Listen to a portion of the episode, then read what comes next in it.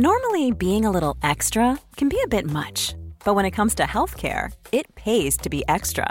And United Healthcare makes it easy with Health Protector Guard fixed indemnity insurance plans. Underwritten by Golden Rule Insurance Company, they supplement your primary plan, helping you manage out of pocket costs without the usual requirements and restrictions like deductibles and enrollment periods. So when it comes to covering your medical bills, you can feel good about being a little extra. Visit uh1.com to find the Health Protector Guard plan for you.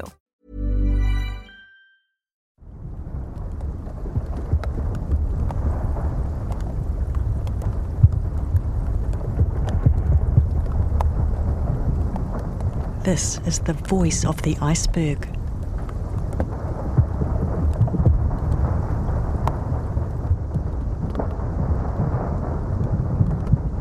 I'm Alison Ballance, and in this four part audio adventure from RNZ, we join artist Joseph Michael and his team on an expedition to the Antarctic Peninsula. They're recording photos, film, and audio of icebergs that will be projected onto landmark buildings around the world, creating virtual bergs that will creak and fizz and thunder. Part 1 Discovery. I'm Joseph Michael, I'm a media artist. I guess all my projects tend to start and, and possibly finish in photography. This is my first trip to Antarctica and once I started researching the different places to visit and some of the icebergs, I guess it became a bit of an addiction. Joseph and his team of eight travelled to Antarctica by boat from the bottom tip of South America. From there, it's a thousand kilometre journey south across the Drake Passage and some of the roughest seas on the planet.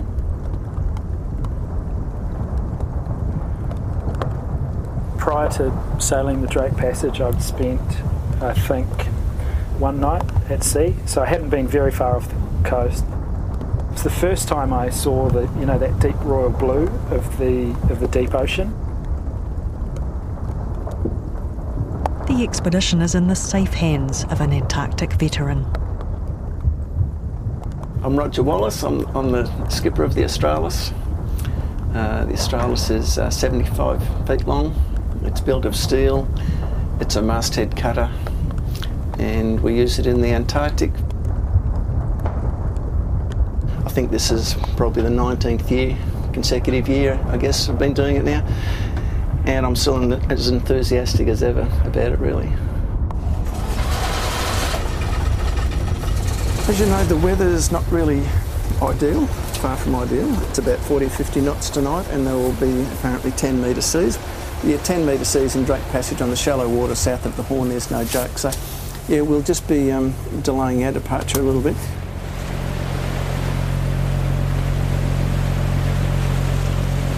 In terms of the Drake Passage, we had maybe seven to eight, eight metre swells. And yeah, it's, it's unsettling at first. It feels like you're in a washing machine or a roller coaster what's most unsettling is it's uncontrollable. You, you just can't stop the rocking. I'm Ryan McNeil.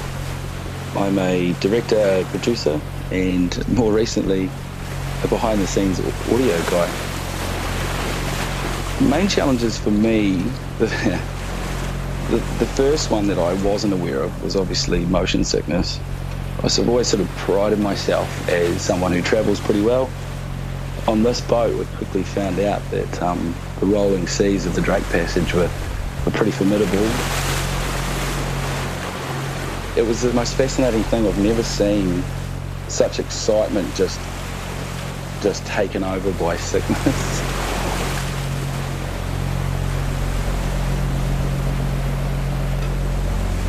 Joe always tells a story of me. He woke up one night and he heard this noise, this, this banging noise, and he was like, what the hell is that? Are we, we hitting an iceberg or something? And it was repetitive. Donk, donk, donk. And he puts the, uh, his little head lamp on, he looks over in my direction, and it's my head hitting the steel hull back and forth with the motion of the waves. And I was just so zonked. After a day or so, you sort of, I don't know, you just start to become comfortable in the environment the waves, for example, um, at first it felt strange, but they slowly almost become mountain-like features and maybe it was just me using that analogy but when I was thinking of them as mountains I felt a lot more comfortable. I'm mesmerised by this bow wave which Simon's capturing at 90 frames a second. It's going to look beautiful. Once you, you start to see the movement of the ocean and um, especially with what it presented in terms of photography, I started doing long exposure photographs tracking the waves as they came down, and we had um, the slow motion cameras capturing things. And I remember one day I was trying to capture as the waves were were peaking. This was kind of rolling over, and in that white there was kind of this iridescent greeny blue color that I was trying to capture on my camera. Then all of a sudden, a whale came right up in the middle of my frame And so it's events like that. The fear goes away and you just become more excited about the opportunity you have.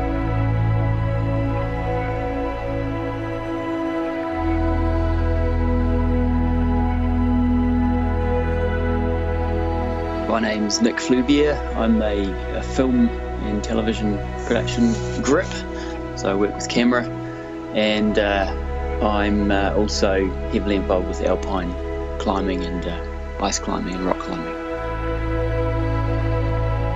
we first encountered albatross crossing the Drake Passage, and uh, my way of combating any nausea on the trip was to get up on deck and spend a lot of time in the wheelhouse and and uh, watched many albatross gliding and soaring the swells.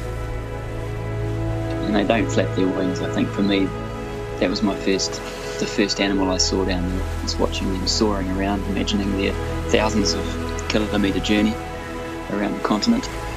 And then we encountered dolphin. Uh, they would play around the bow, and they were really reactive to uh, our excitement and us clapping and hooting. And it seemed the more we did that, the more they would play, do backflips and jump out of the water.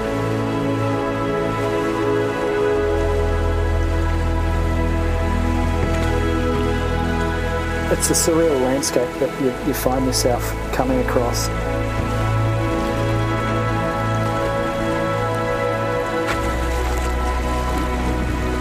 First night we arrived, we saw a few icebergs and it was very grey. It was a dark, dark, dismal evening and we, we found this quiet spot to park in, but in, in the whole of Antarctica there's obviously um, you know there's different spots, and we found that there was another boat that was using the mooring that we intent, intended to stay in. So we had to then shift from there because the distances are so huge. It was li- literally, I think, seven hours to the next point where we could anchor. So at 11 o'clock at night, as it was getting dark, we had to go back out into the ocean and travel south. Um, and, and, it turned out to be a snowstorm. So we strapped a light to the front of the boat and we were literally ticking, ticking along slowly, trying to dodge the icebergs in, in amongst the snowstorm. So that was our welcome.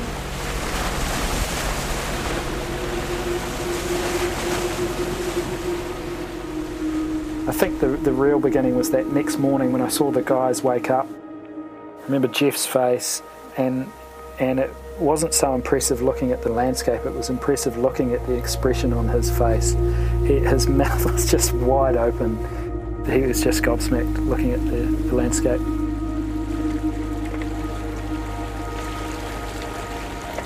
That first morning, we woke up in Skontorp Cove, I think it was. It was um, mill pond, still mirror water, uh, surrounded by terminal faces and glaciers rolling down into the ocean. I mean, this is something I'd seen before in photos.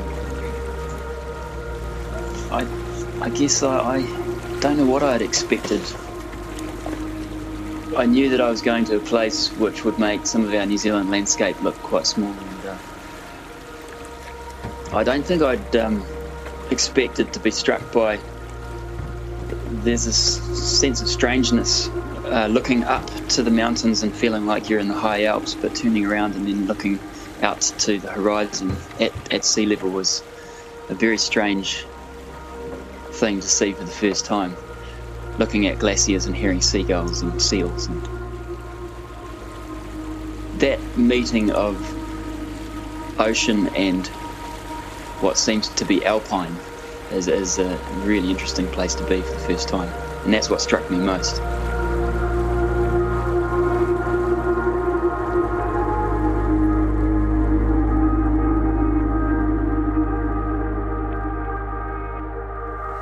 One, two, one, two. One, two, one, two. Hello, hello.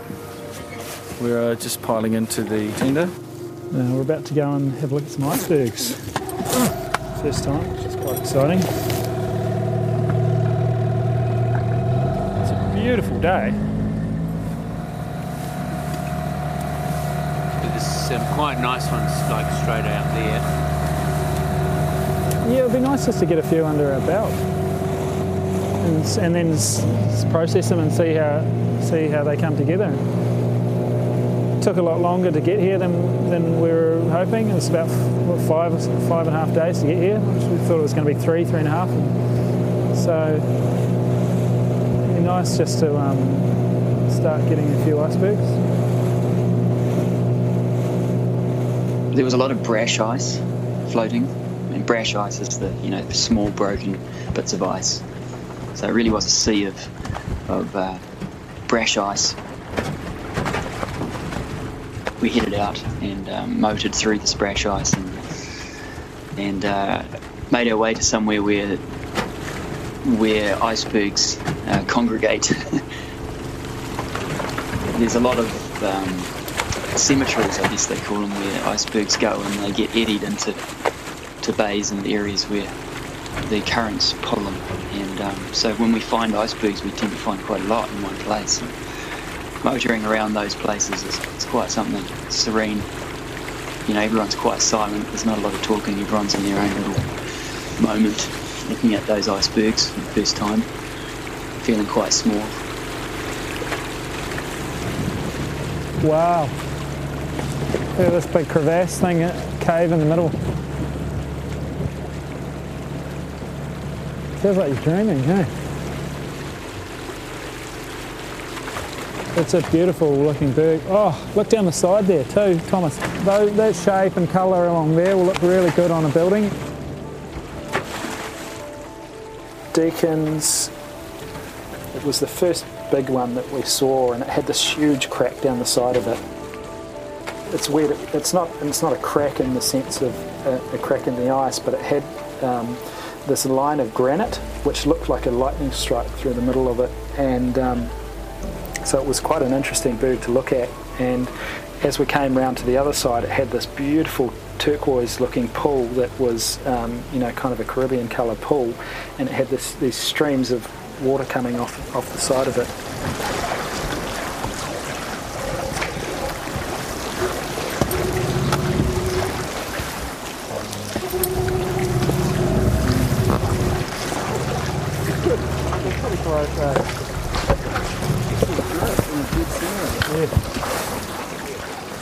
Yeah, it sounds cavey.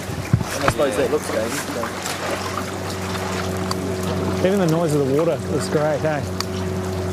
Deacons was the first time that I had my audio equipment on me and I had the headphones on. Of course, everyone everyone can hear what they can hear, but I had this boom pole and the ability to hear amplified sound and signature of this iceberg. And in that very instance, I realised that these things they have their own voice, which is something we, we never expected we realise these bergs sort of have a sound as variant as the snowflakes that create them. It's insane.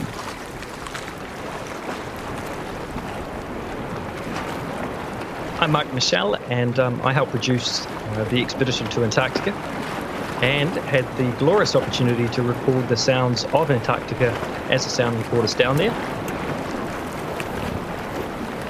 Joe um, called back um, and said, uh, Mitch, you've got to get on a boat, you've got to get out here and have a listen to what's happening.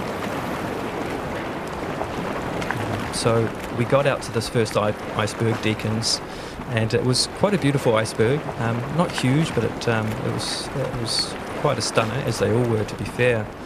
And once I got out there on the inflatable and, and I started recording with a, just with a wide stereo microphone, I started hearing this scraping noise. It was quite coarse, and I was starting to question whether my equipment was phasing.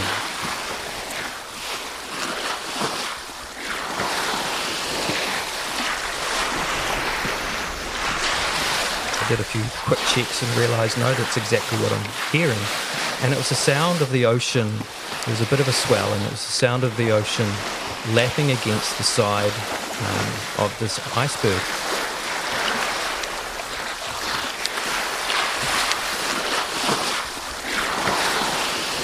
Creating this really um, sandpaper type effect, um, almost like a velvety sandpaper sonic, where there was this beautiful um, scraping noise, but really pleasing to the ear. So that was the first one we came across, and um, from there, um, they really just got more exciting and, and inter- interesting and nuanced.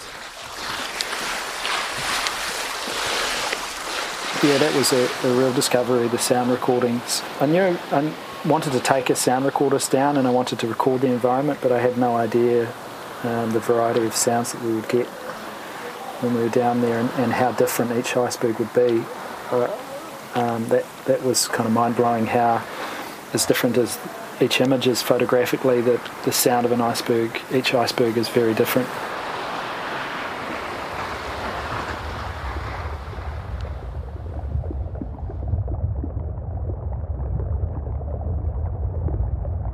When we first got down there, I was um, trying to get recordings off the boat, and uh, that was quite challenging, especially when there was quite dramatic and interesting things happening early on around some calving and some really um, some incredible activity on the ice itself, which would often be punctuated by hoops and rahs and um, and a lot of excitement from the crew.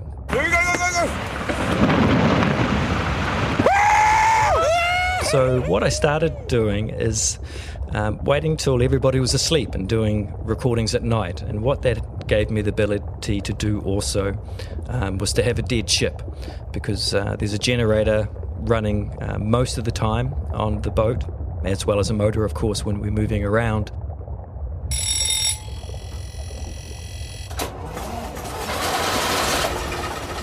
It was the noise of the Gardner engine on the Australis. They're beautiful and wonderful Australis, but the engine and the thing, the sound of the Gardner to Roger is just um, like a symphony. Yeah, I'm pretty happy with the Gardner engine. you can't do better than a Gardner engine. It's um, it's a very slow revving engine. It only does about 880 revs, and that gives us about eight or nine knots in pretty much any conditions. It seemed to be of a frequency that would just um, drown or cut through any bit of dialogue or anything near the boat that you were trying to capture. That was one thing. And then there was also the freshwater maker, the desalinator, and that was just. It was obviously very, very necessary. Both things are very necessary. An engine for one, and, and a freshwater maker. And they just have the most monotonous sounds.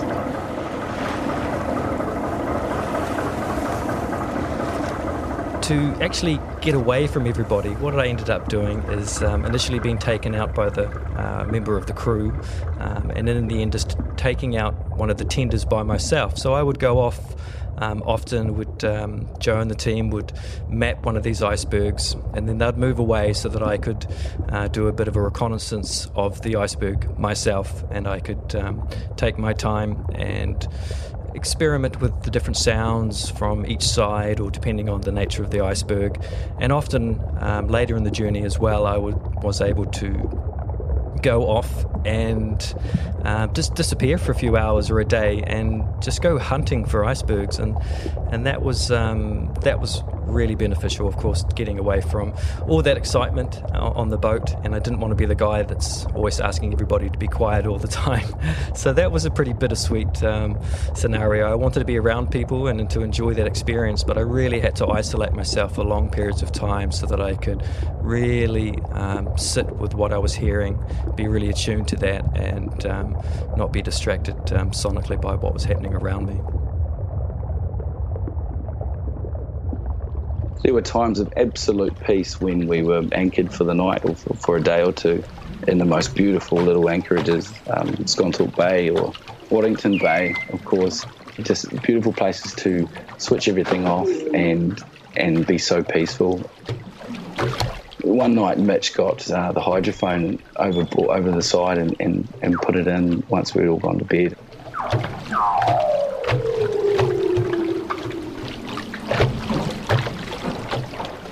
For the first time, I heard uh, this noise the next day, and I thought we all presumed, oh, it's, it's a whale or something, but it were leopard seals playing around the hull, and they make the most intriguing sound, the most amazing, beautiful song.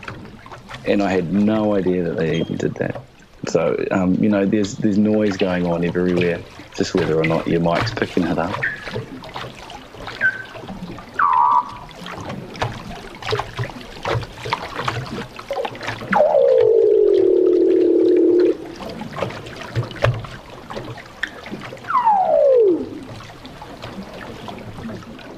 That was Discovery. Part 1 of Voice of the Iceberg.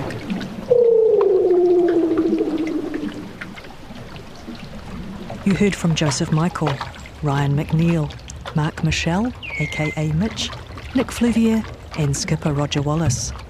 The Voice of the Iceberg podcast series was produced and edited for RNZ by me, Alison Ballance, with field audio from Ryan McNeil and Mark Mitchell and sound engineering by Mark Chesterman. Music by Rhian Sheehan was composed for Antarctica while you were sleeping, an exhibition projecting a digital iceberg onto the exterior of the Auckland War Memorial Museum as part of the 2017 Auckland Arts Festival.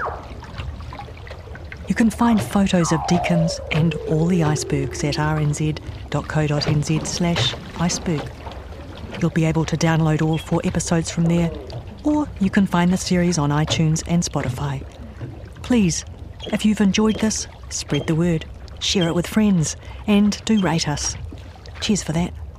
And if you want to stick around for another 30 seconds, here is some of the audio you'll be hearing in part two of Voice of the Iceberg Revelation, when we meet the icebergs Yoko and Valentine.